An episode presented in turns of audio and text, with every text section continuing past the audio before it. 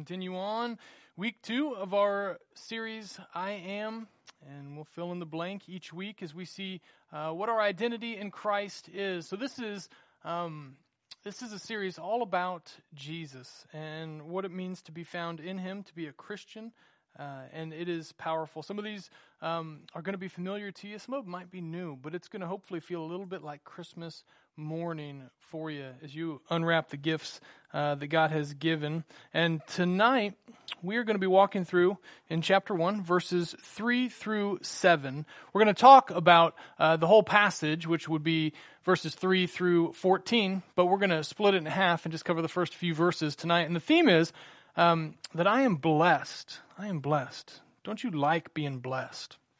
What does it mean to be blessed? If someone tells you, um, God bless you, what, what, does that, what does that mean? If someone, yeah, so yeah, there you go. You sneezed, right? Um, if you see a hashtag blessed, what comes to mind, right? There's there's all kinds of different ideas when we think of what it means to be blessed. A few weeks ago, uh, when we did some outreach service projects as a church, we went um, to a trailer park community and we were doing a whole bunch of different things. Service projects, of course, um, vary. And for a few of us, we were repairing decks and repairing sidewalks and all kinds of stuff. And so we were just really traveling around trying to figure out who we could help. And um, someone stopped and said, "Hey, you know," stopped us as we were driving down the road. You know, there's a there's a trailer over here that has the first few steps that are just all broken to pieces. And um, we said, okay, we'll stop there. And so we just stopped and went and knocked on their door. Of course, they had no idea that we were coming. Um, and an older man, maybe in his 70s, uh, answered the door, and I told him who we were and what we wanted to do. That we we would like to repair his steps, which would be just basically rebuilding them. Um, and he said, "Oh, okay, yeah, but I just don't have the money." And we said, "Well, that's okay because it's free." And he looked at me and then kind of looked off into the sky and, and said, "Why?" And I was able to share with him why. And a few minutes later, um, he went back inside and he came out with another roommate who happened to be like a 50, 55 year old man. And he had heard what we were doing and he started asking questions. And he said, Why are you guys doing this? By that time, we were already ripping off the old steps and putting new ones on. Um, and we talked for probably an hour uh, about life and about the gospel and uh, about why we would do something just to bless someone with no strings attached other than hoping that they have uh, life in Christ. And, um, and he was just crying. He just saw it before I even explained why. He was just crying. Because even in 50 years of life, he realized, man, you. you don't have things that happen that are too good to be true. Like there's always something. There's always a catch, right? And, he was just waiting for us to tell him the here's the catch and we spent two to three hours with him that morning. Um, as far as I know, there was no catch. You see, that's, that's what it means to be blessed, to be given something without, without a catch. Just given something because the giver has good, pure motivations. And when you grow up, primarily here in America, we love to work our whole lives out of two different ethics. One is a worker's ethic, the other is a debtor's ethic. The worker's ethic tells us that you get what you pay for. And if you want things in life, you have to earn them, right? Did you grow up with your parents telling you that? The, the, the, if it sounds too good to be true, it's probably too good to be true.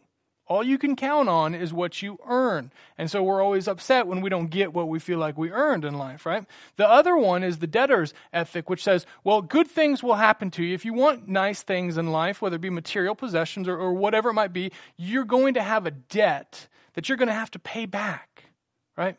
And if you fall behind on paying that back, you're going to have issues. And the blessings, well, they won't feel like blessings when the bank comes a calling. So ultimately, with that mindset, and most of us have one or both of those, we have to choose are you going to be a slave to your job, the worker's ethic, because uh, as long as you got a job and you're working, everything's okay, or the lender, the debtor's ethic. But the Bible says there, there's a different ethic. It is God's way of dealing with us where He just blesses us. And it's not dependent on how good you can be or your performance or what you can do to pay him back. It's just dependent on how good he is and what he has done in our place. How do you view God? Do you view God with a worker's ethic? Meaning, Well, you know what? I know God will be good to me as long as I keep up with his commands.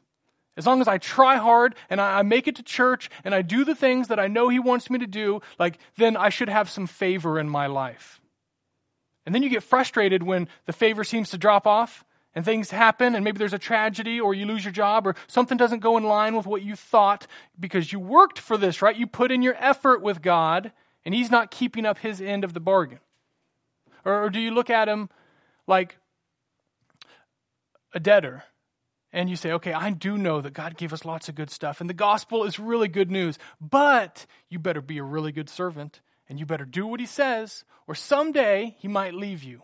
Someday he might show up at your doorstep, the proverbial doorstep, spiritually, and say, you know what? I gave you a chance, but you're just not good enough. You can't keep up with what a Christian should be doing. Or do you wake up in the morning and you just smile because you know spiritually you can't earn it. You can't work hard enough. You can't be good enough. But God is just good. And life might not look the way you think it should, but God has blessed us, not because of our performance, but because of His goodness. You see, that's, that's what we get to do as Christians. We get gifts, and it's a blessing.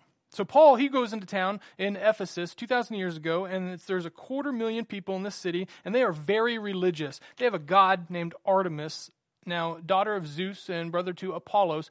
Artemis is a god who gives earthly blessings. And so they worked hard to please this God. They, they would have idols made, and it was a huge economic um, part of, of the city, and they would um, serve this God, and they would hope that they would be blessed in, in their uh, provision for their family and their fertility and a wide variety of other things. They wanted earthly blessings from this goddess. Now, if you look back in Acts chapter 19, it says that Paul came in, he preached the gospel of grace, and that a bunch of the sorcerers, a bunch of the people who um, followed this false God, they were super religious, trying to get God's blessing from him, and, and they decided they were going to burn all their books. And it said there's 50,000 essentially days' wages, that they burned all of these books about their sorcery and their magic stuff, and, and it caused a ruckus in the city. It changed things. But that's what happens when you encounter the gospel of grace and you realize God's just good. He just blesses me. I can't earn it. I can burn all of my past earnings. I can burn all of my past attempts. I can burn all the days where I thought, yeah, I'm doing what I'm supposed to be doing. He should do what he's supposed to do. They experienced that a little bit in Ephesians. And so we're going to dig in tonight to five things that, that we are blessed with in Christ. If you have placed your faith in Jesus, you can wake up with a smile on your face. Now, I got to say this before we jump in to these verses, you're going to see several key words and you're going to see uh, one big theme. The one I have to mention is this that verses 3 through 14, that's one passage, in the original Greek was one sentence. So, for those of you school teachers or English majors, this might drive you nuts. It is a power packed, awesome, big one, long sentence, and it was 202 words. 202 words. And all through this, you're going to see several themes. You're going to see the word blessed, right? Four times, and three in the first uh, verse that we cover. You're going to see uh, the word in him. Remember, over 40 times in, in, the six chapters of Ephesians, you will see in him, in Christ, in his beloved. It's all about Jesus. It's all about Jesus. You're going to see God refer to himself in these 11 verses in the Trinity.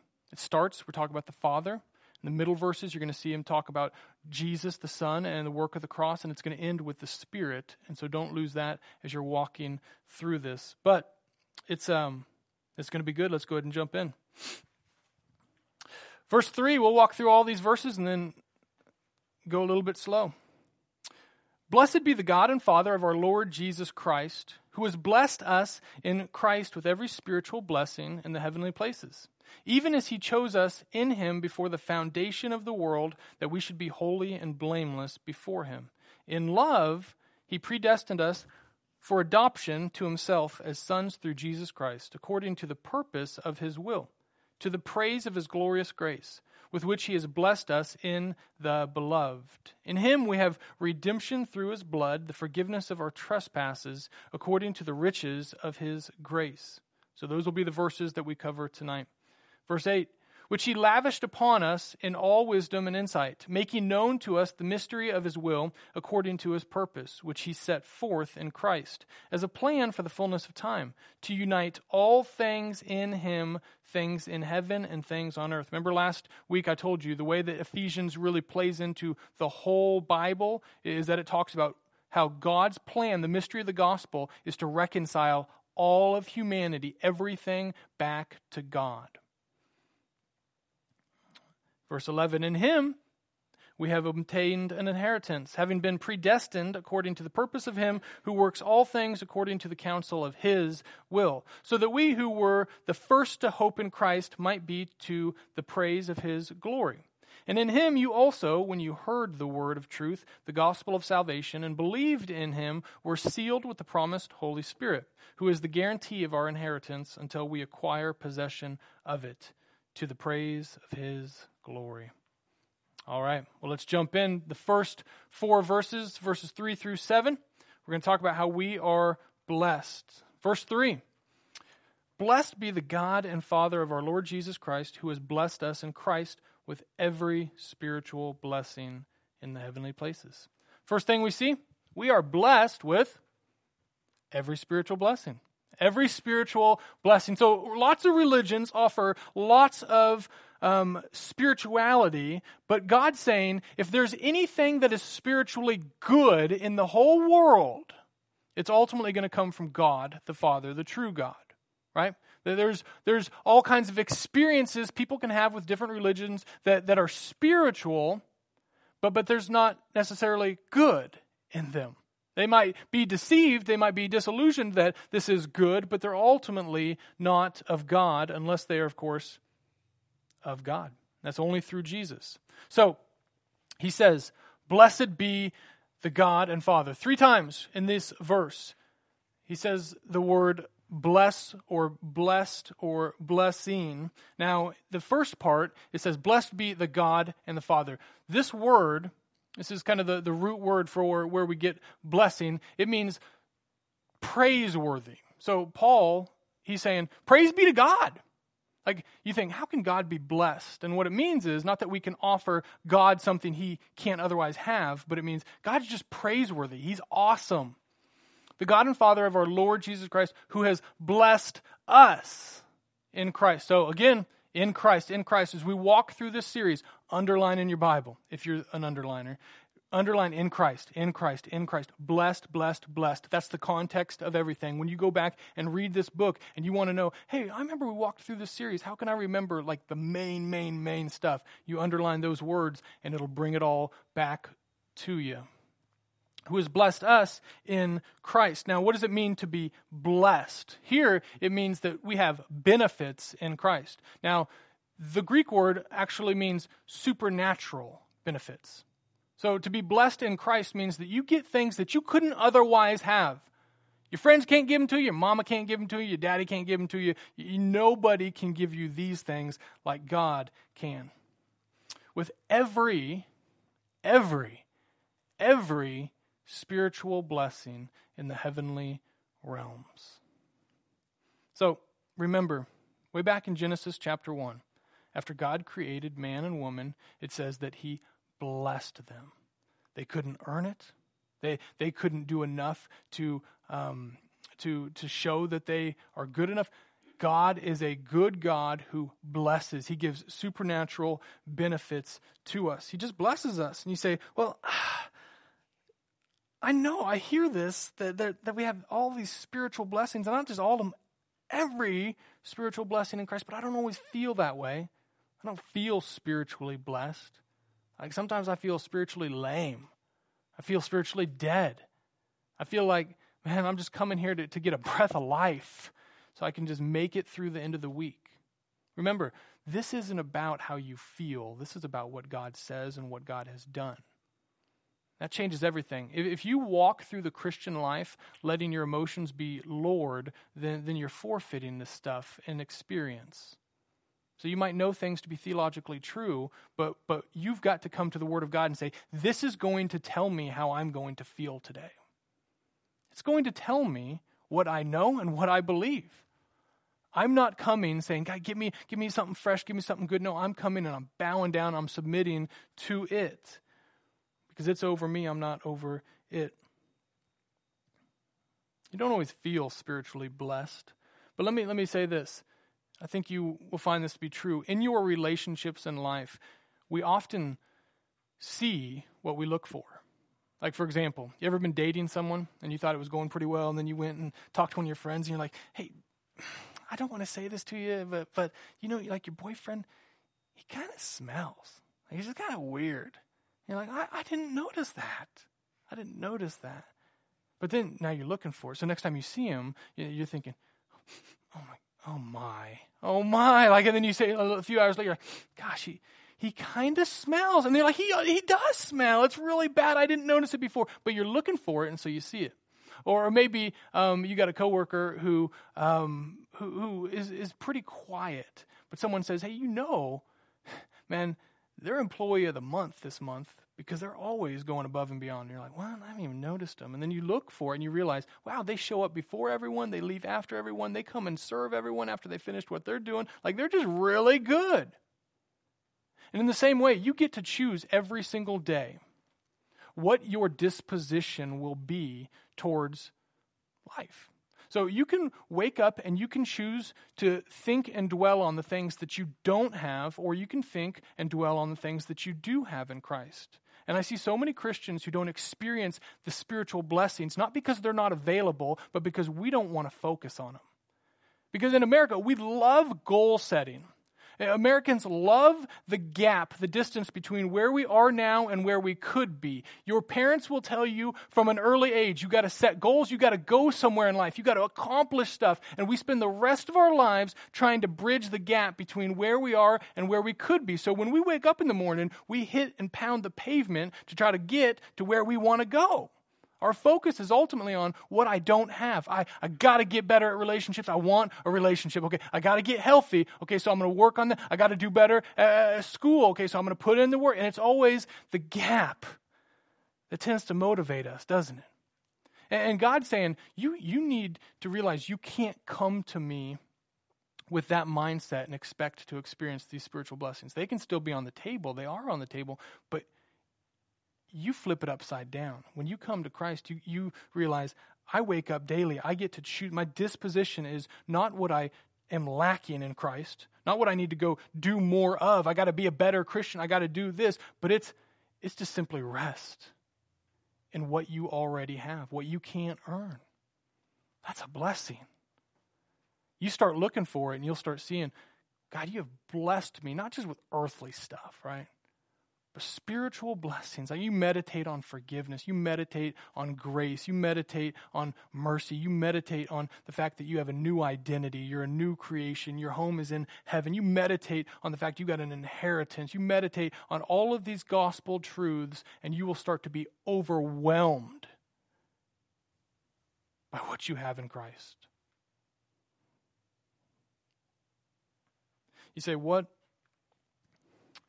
what are these heavenly blessings? What are, the, what are these, these spiritual blessings in heavenly places? Now, some of your translations might say here at the end of this verse, they might just translate it from God because the blessing is not just spiritual enrichment. That's not just the spiritual blessing we're talking about. It's God Himself, right? God is the blessing.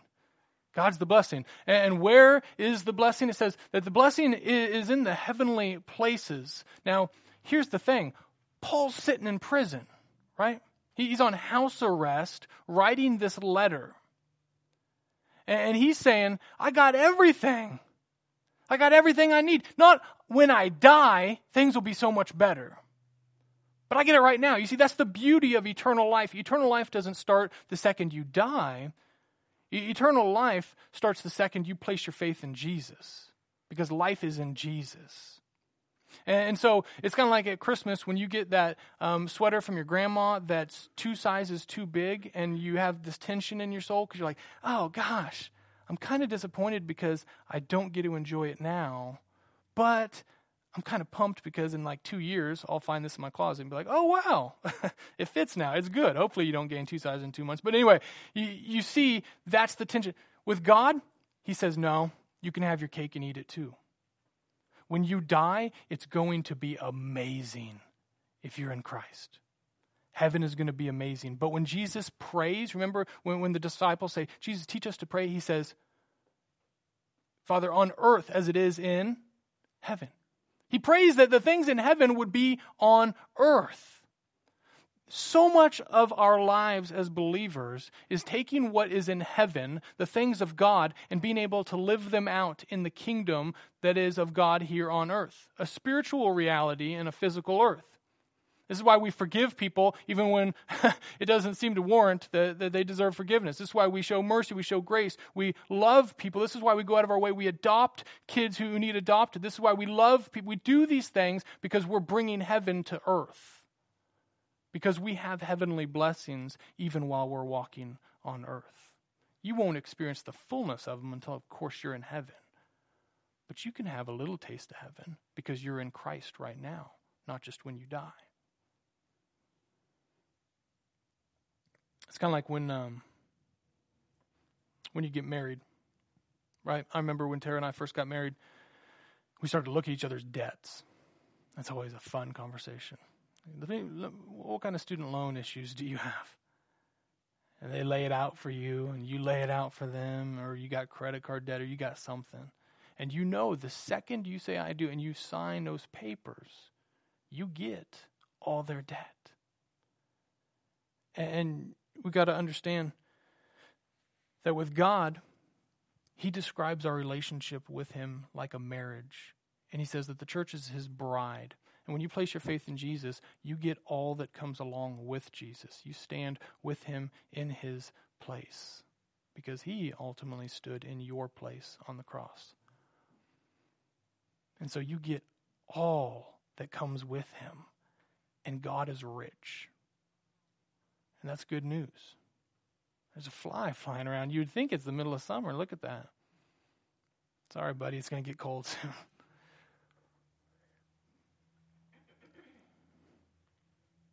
You don't need to um you don't need to mix Jesus with anything else.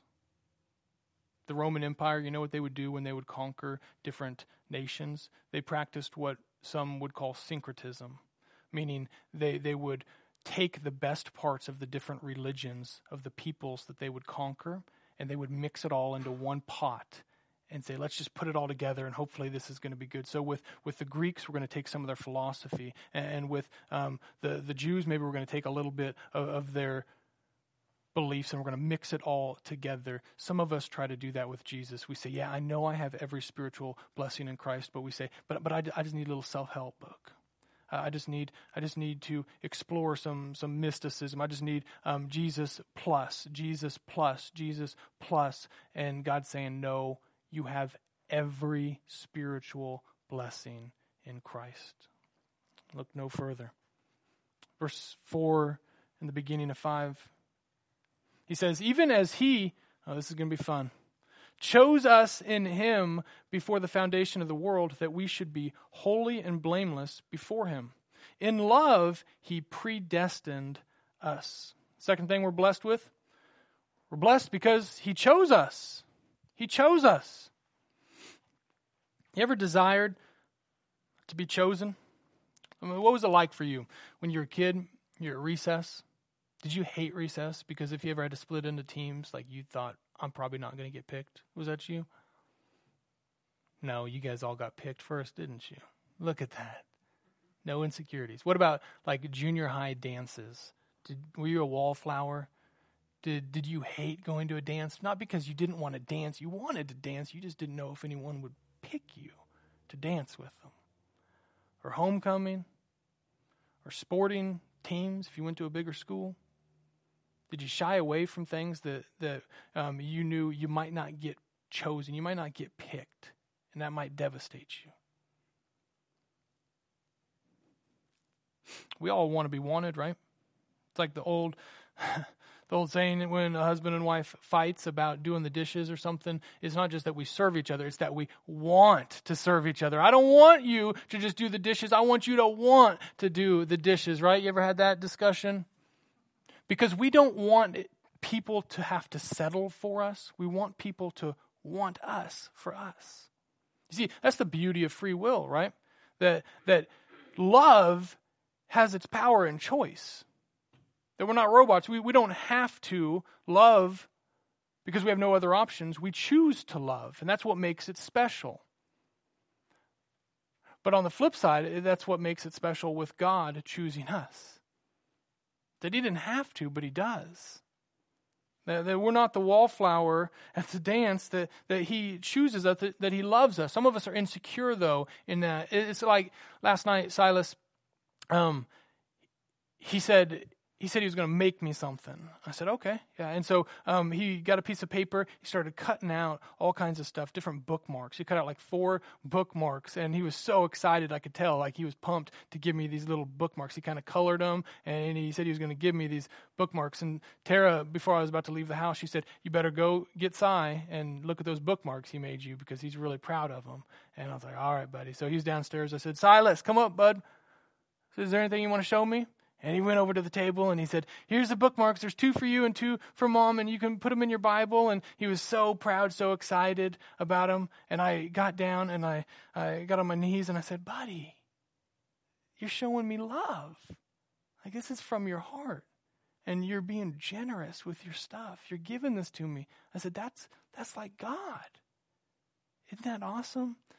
And he, being my son, said, But but but I I just really wanted to get I just really wanted to get rid of that piece of paper. And so I just cut those bookmarks out because I just really really wanted to get rid of that piece of paper. And then he skedaddled off and that was it. And I just looked at Tara and I said, "He's he's my boy because he's rascally."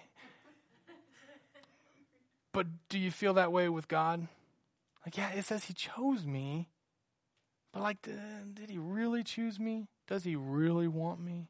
Does he want me when I just look decent? Or what happens when I fail and I look really bad? We're scared that he's going to leave us sometimes. Now, this is a huge discussion, one that we don't have time for um, tonight, but we hope to dig in deeper as you're going to see the words chose and predestination and foreknew um, several times in the book of Ephesians. If you want to see it a lot more, look in Romans. Ephesians, in some ways, is a little Romans.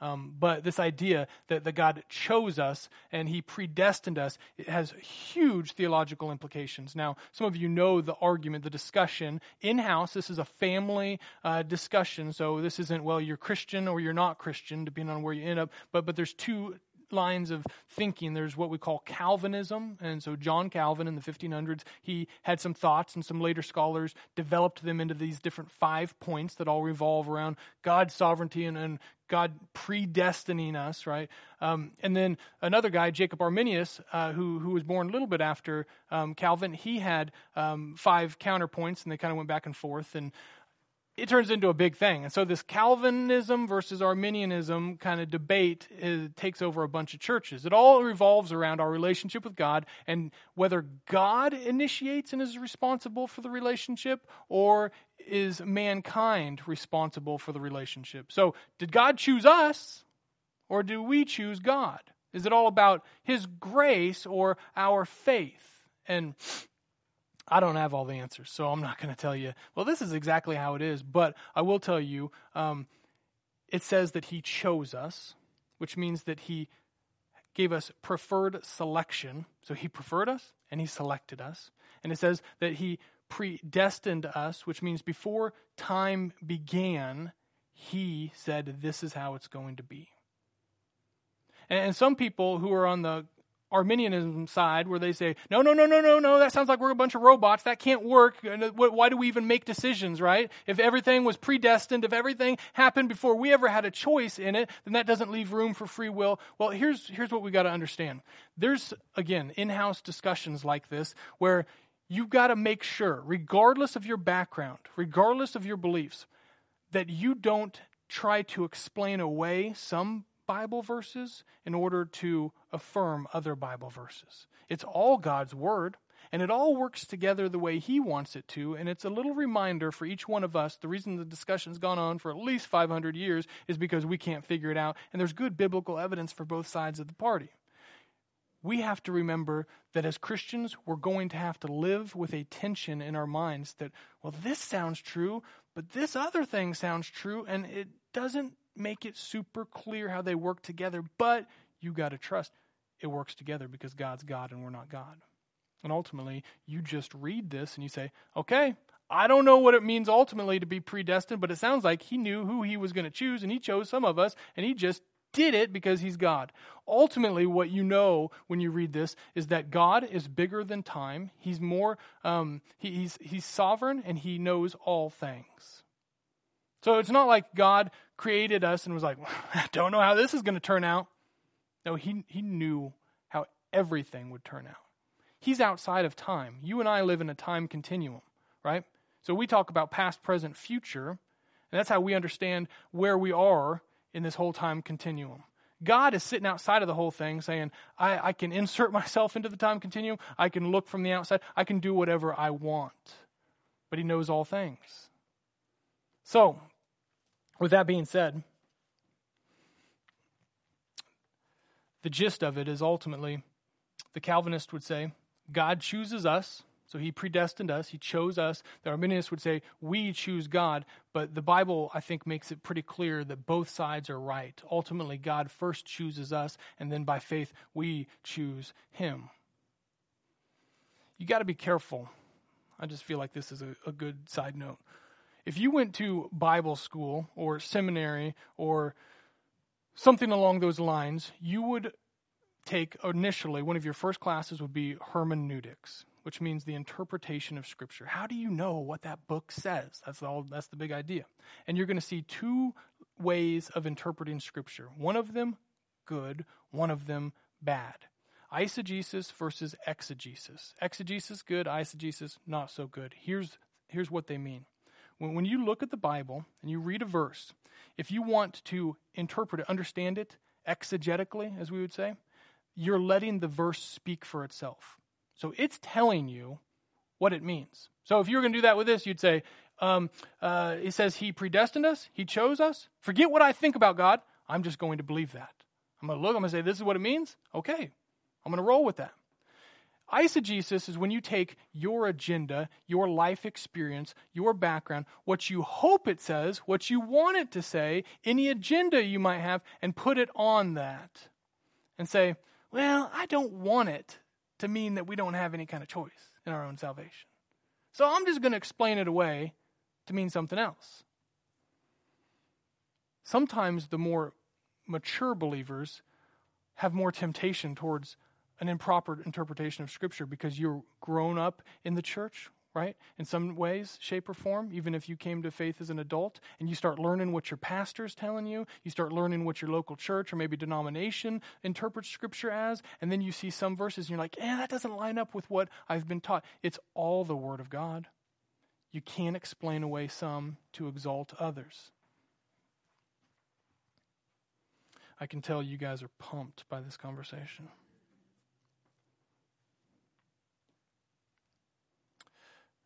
When it comes to um, this idea of predestination, you can debate it or you can celebrate it. And I wonder the stories, even for those of you sitting here tonight. Where would you be right now if God didn't save you? What would your life look like if you just played it out without Jesus? Would you be living here? Would, would you be married to who you're married to? Would you be in jail? Would you be free?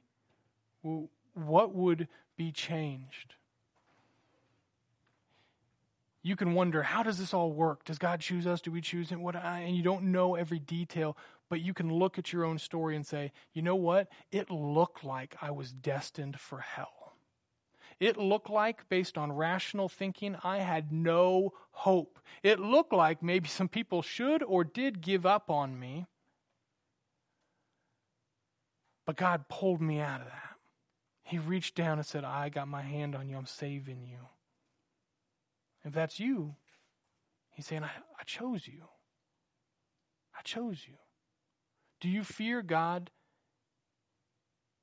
might like you, but he doesn't love you? That, that he chose you, but kind of like, well, you were plan B for him? Because God's word makes it clear. He knew how this was going to play out. He knows every flaw. He knows every wrong turn you were ever going to make. And he says, Before it all started, I chose you. And I'm not going to unchoose you. The gifts of God are irrevocable, his word says.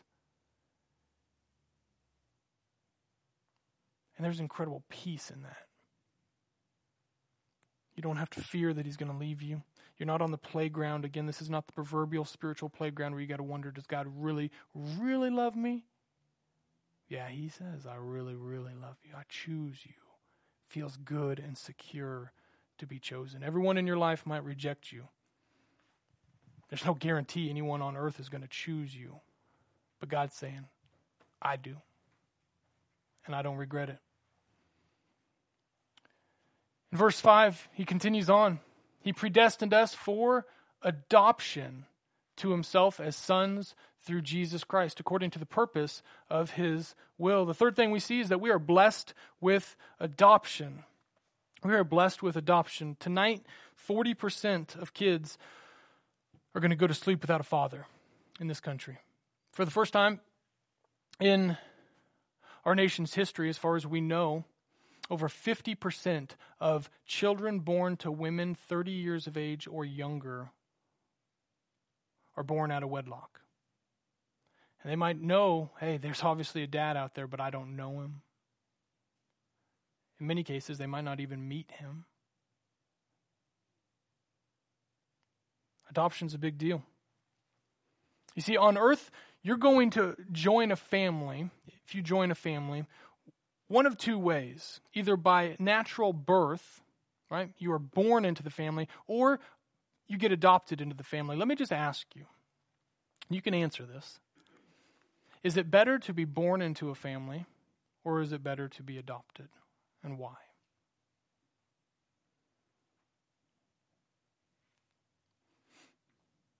It's not really a trick question. If you're adopted, you are chosen, not born of a husband's will. yeah. Okay. So adoption is a, a distinct choice. That's that's awesome, right? For sure. Anybody else? Is it better to be born into a family or adopted into a family?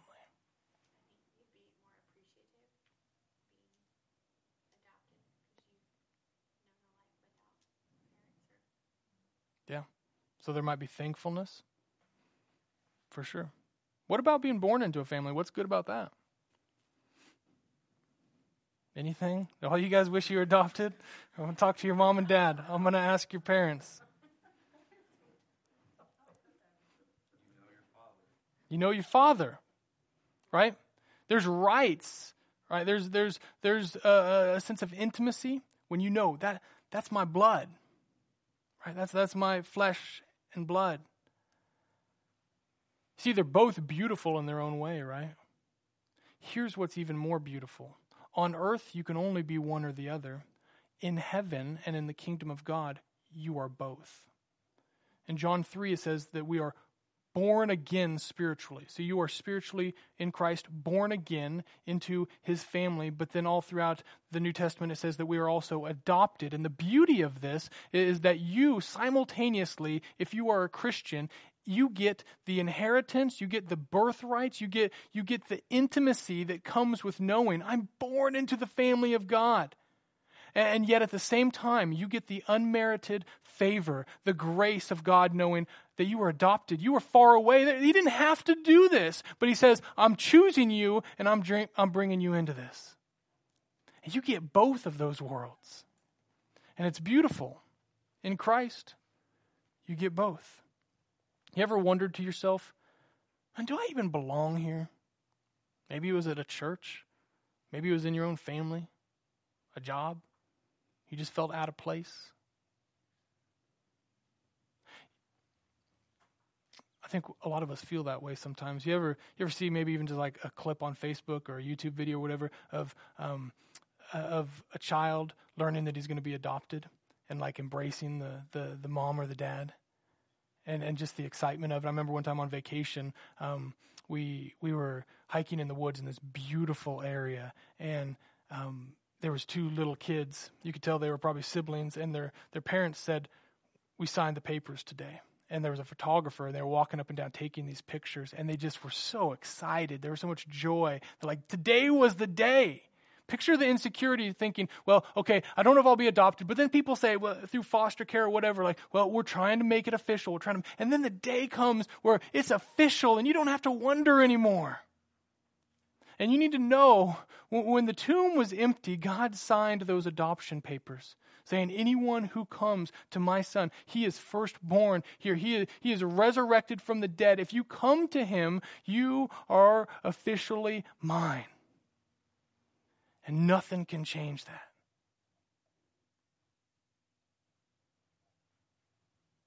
I don't know what your family life was like growing up. Maybe you didn't have much of a family. Maybe uh, you just had one parent. Maybe you wished that you were in a different family. You see, the Bible speaks of God as a father. In the Old Testament, he, he says 14 times that God is a father. The Old Testament's big, though. 14 times. None of those times are very personal. It's always the father of a nation, so the father of Israel. But over 60 times alone in the New Testament, Jesus speaks about our relationship with God as God the Father. When you speak to the Father, when, when you talk to Abba, Father, and it redefines how we view God. When, when you come to God, He's not a landlord, He's not just a judge, He is a father. And when you come to church, you have a new family. And although we're brothers and sisters, and you know sometimes we can be jacked up, we are in the same family. It redefines how you understand your involvement in the local church because it's not about you coming and getting fed, it's about you coming and being a part of your family. It's, it's not like you missing a random event, it's like you not coming to Thanksgiving people feel a void. They say, We miss you. We want you. We love you. It's not about coming for your religious duty and checking it off the box, checking the box saying, I came to church this week. But, but it's about coming and asking, and, uh, brothers and sisters, like, I, I want to know you. I want to serve you. I want to be with you. We are family. Sometimes you got to break through this religious, uh, religious barrier that, that some of us just think and this is this is what church is all about. Sometimes it's awkward to even go meet someone because you're like, eh, they're probably going to judge me. So you come in and out and you hear the sermons and you sing a few songs, but you leave, but you don't ever talk to anyone. You don't ever get to know anyone. Like, is that what a family's about? I was doing some premarital counseling one time, didn't know the couple at all, really. Um, had seen them in the church, but I, I just didn't know him. And I sat down, and as we were talking, um, probably an hour into the conversation, after it being pretty formal, I just I just looked at the girl, and I could tell she had some insecurities. And going into marriage, I knew, man, this could be this could be really rough for her. And I just looked her in the eyes, and I said, "I'm forget the pastor title. Like I'm just looking at you as a sister right now." God has a different plan for you and he, he wants to heal you and he wants to and she started crying. And, and there was just a different connection. And for the rest of the time that we were together we broke through the clergy laity barrier. And we realized we're just a family. We're in this together. What steps do you need to take? Maybe you need to just stay after a little bit tonight and just go meet someone that you don't know they're not strangers, they're just unmet family members. And if you know there's someone across the country that you found online through some kind of heritage site, ancestry dot whatever, and you think, wow, if they're out there, it's going to kill me not to know them. You should feel something similar in your local church.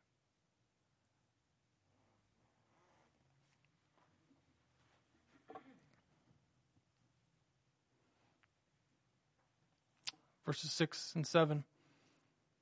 He says, To the praise of his glorious grace. It's all about God, it's all about his grace, with which he has blessed us in the beloved. So, in him, in Christ, in the beloved. It's all about what we have in Jesus. In him, we have redemption through his blood.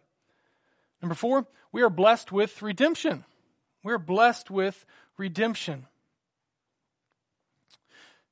The word redemption in the Greek means to be set free, to be liberated, to be delivered. We talk in our culture about addiction. We know there's bondage and addiction. Now, in the Bible, it talks about redemption because we, we use the words slavery. And the Bible says that you are a slave to sin and that when you get saved that you become a slave to Christ. So you're always a slave to something, either your own flesh and blood, your own desires, or God. Slavery is only a bad thing if the kingdom you're in is a bad kingdom. Slavery in a good kingdom is a beautiful thing, and slavery in a good kingdom means freedom.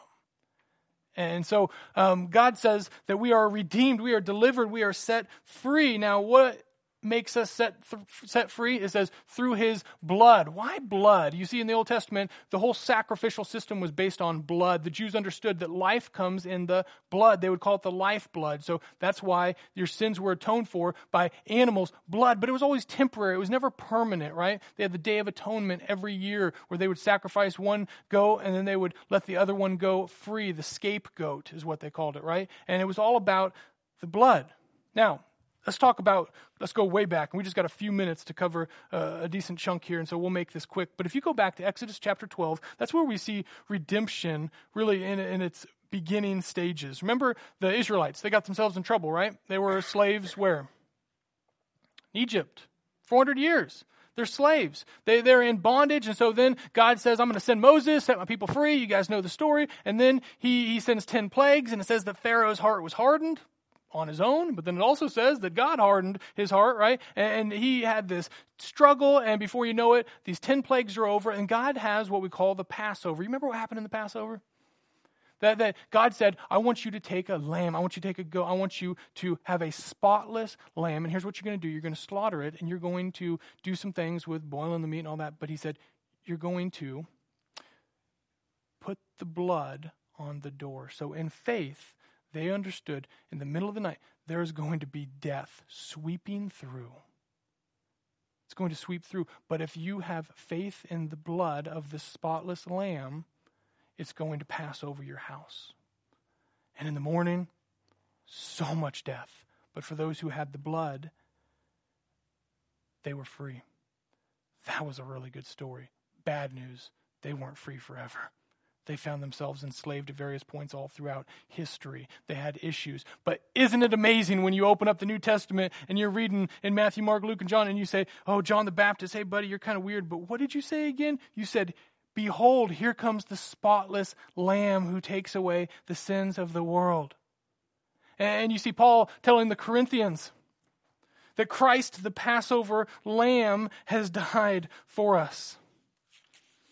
And you say, This is awesome. This is redemption. This is different than an animal dying. This is the God of the universe. He's holy, He's perfect, and He redeems us. He delivers us. He sets us free because we were slaves to sin. And Paul says now, like, you're going to have struggles in your earthly body, in your flesh. It's going to be tormenting you to some degree, right? Because it's when God's holy kingdom collides with this broken kingdom, and you're the link between the two. And so you have to have your flesh and bone. You're going to have earthly desires, but you walk in a new kingdom.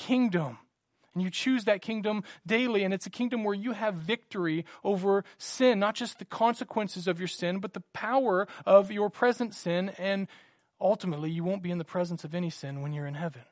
There'll be no sin. What are you a slave to right now? Are you a slave to Christ? Are you a slave to sexual immorality? Lust, porn, your thought life, money, fame?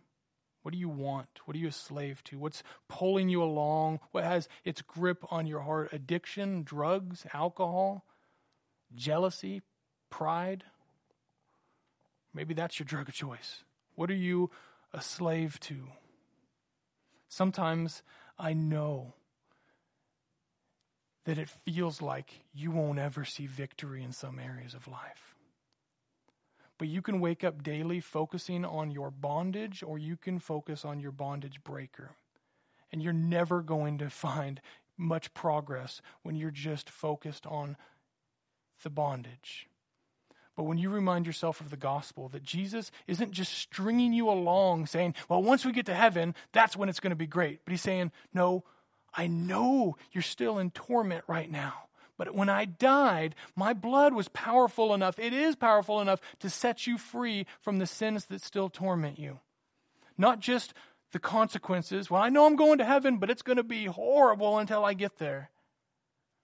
No, He can give you victory. We need more people in the church experiencing the victory through His blood.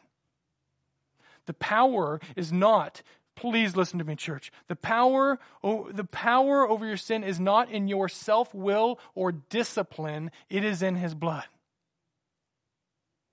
And you've got to understand that everything you need for victory today took place 2,000 years ago on a cross. It was good then, and it's good today, and it doesn't change. Last but not least, Verse 7b, this is the fifth blessing that we see. The forgiveness of our trespasses according to the riches of his grace. Number five, you are blessed with forgiveness. You're blessed with forgiveness. Now, forgiveness in the Greek is the legal term. It means to remove guilt, it means to be pardoned. What do you regret the most about your life?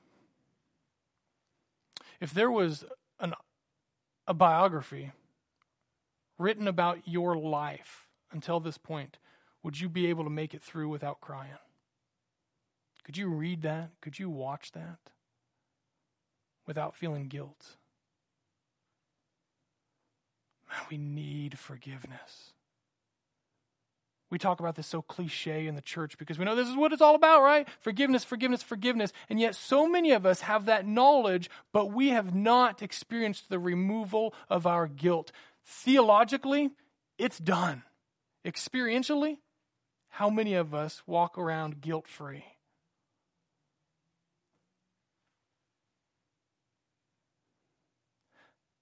Maybe you're still on the path of rebellion right now. Can I can I show you guys something? I want to get you out of here in a couple minutes. This is not a um this is probably not a Sunday morning illustration, but it's a Wednesday night illustration if you know what I mean. I um went to the family reunion that we had this past Sunday. Hopefully, if you were there, you had fun. If not, don't tell me.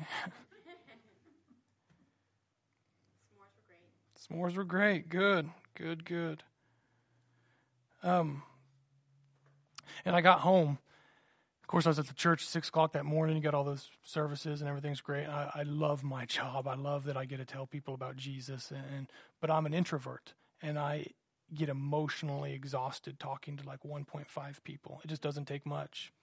And so, if I've got a long day of being around people, I come home and I just, I'm just out of it and it was probably 8.30 and i got on facebook and uh, a kid that i had ministered to in the past um, who had come and i had i talked to him about jesus. I had walked with him. I had financially helped him um, even when he didn't live here anymore. I knew he had a hard life a rough life. I knew there was all kind of bond, all kinds of bondage in his life. And so even from a distance i'd been kind of walking with him and discipling him. Every now and then on uh, on facebook messenger would pop up uh, hey what's up? Hey what's up? And so i'd talk to him real brief. Um, but he he sent me a message as I was sitting there. It popped up and it said, Hey Ryan, I need drugs right now. Can you get me drugs? Real quick, within just a couple seconds. Uh, the next one was, You blank and blank pastor, give me my drugs. Me and my mom need drugs. And um, and then before I knew it, um, without even me responding, he jumped on my Facebook wall and clicked on the first thing that he saw, which was a post that someone had tagged me in um, about giving him some football tickets or something a couple days earlier.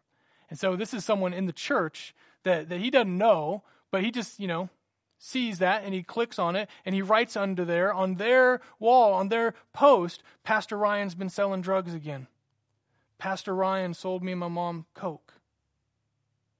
Just comment after comment, just going through in doing this. Now, I don't know how you would feel in that moment. I don't know how many reputations you, you, you, think that one guy would have, you got, you got one. It doesn't matter who sees that.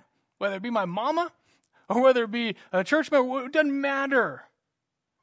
You got one reputation in 2017, people know. They can thrash it any way they want, especially with social media. We got more options than ever. As he was messaging me, he said, he said that he just shot up um, heroin beneath his kneecap while his mama held his hand. And he was obviously broken. And so I was trying to delete these comments that were public. We had a hard time. It was taking time after time. I had to call up the other people um, for whatever reason. Um, it just we were having a hard time deleting them, and and I found myself even ticked off at him, recognizing, dude, what are you doing? Knock it off. I found myself empathizing with him because if you're around people with addiction, you know you know the power of the enemy. I um for a second there I lost my sense of justice because it was overpowered by my sense of empathy. And you might say, well, that, that sounds good, right? That's what we often do when it comes to sin and how we handle forgiveness. We are ticked at someone, we say, someone needs to pay the price. You, there's consequences for your action, but then you start to get sentimental. You start to feel for people a little bit, and you pull back, and often we'll end up sweeping things under the rug, all in the name of empathy and sympathy. And this is maybe sentimental, but it's not holy. And you got to understand that God, we, we, would, we could say, well, God could have opened up the heavens and said, you know what, y'all are a bunch of sinners. I'm just going to forget about it. I'm going to sweep it under the rug. We're going to go on with life. I feel for you guys. Looks like things are going horrible for you. But God, being holy and, and empathetic, but perfectly just at the same time, said, Someone's got to pay the price, even though my heart is broken for you. But someone still has to pay the price. And so God, in His amazing empathy, in His amazing grace, says, I'm going to become one of you. I'm going to walk in your shoes. You can't tell me that I can't relate to you anymore. You can't tell me. Well, God, you just don't understand. Well, God, you're far away. No, I'm coming to you. And I'm not going to sweep your junk under the rug, but I'm calling it to the carpet. And I'm going to walk in your place, in your path of pain, without any of the sin. And I'm going to take your place and I'm going to die for you. And on the cross is a perfect collision of God's grace and God's justice where he died in our place. And he said, I'm not forgiving you by just ignoring your sin. I'm forgiving you because someone pays the price and I'm choosing myself. That's a forgiveness that means more than any other forgiveness you'll ever hear or experience. What if God ignored your sin? That wouldn't be a God worth following. What if God made you pay the price for your sin? Well, that would be hell. But a God who says, My empathy and my justice collide for you, and as far as the east is from the west, your sins are from you. I remember them no more, is a God who knows about forgiveness.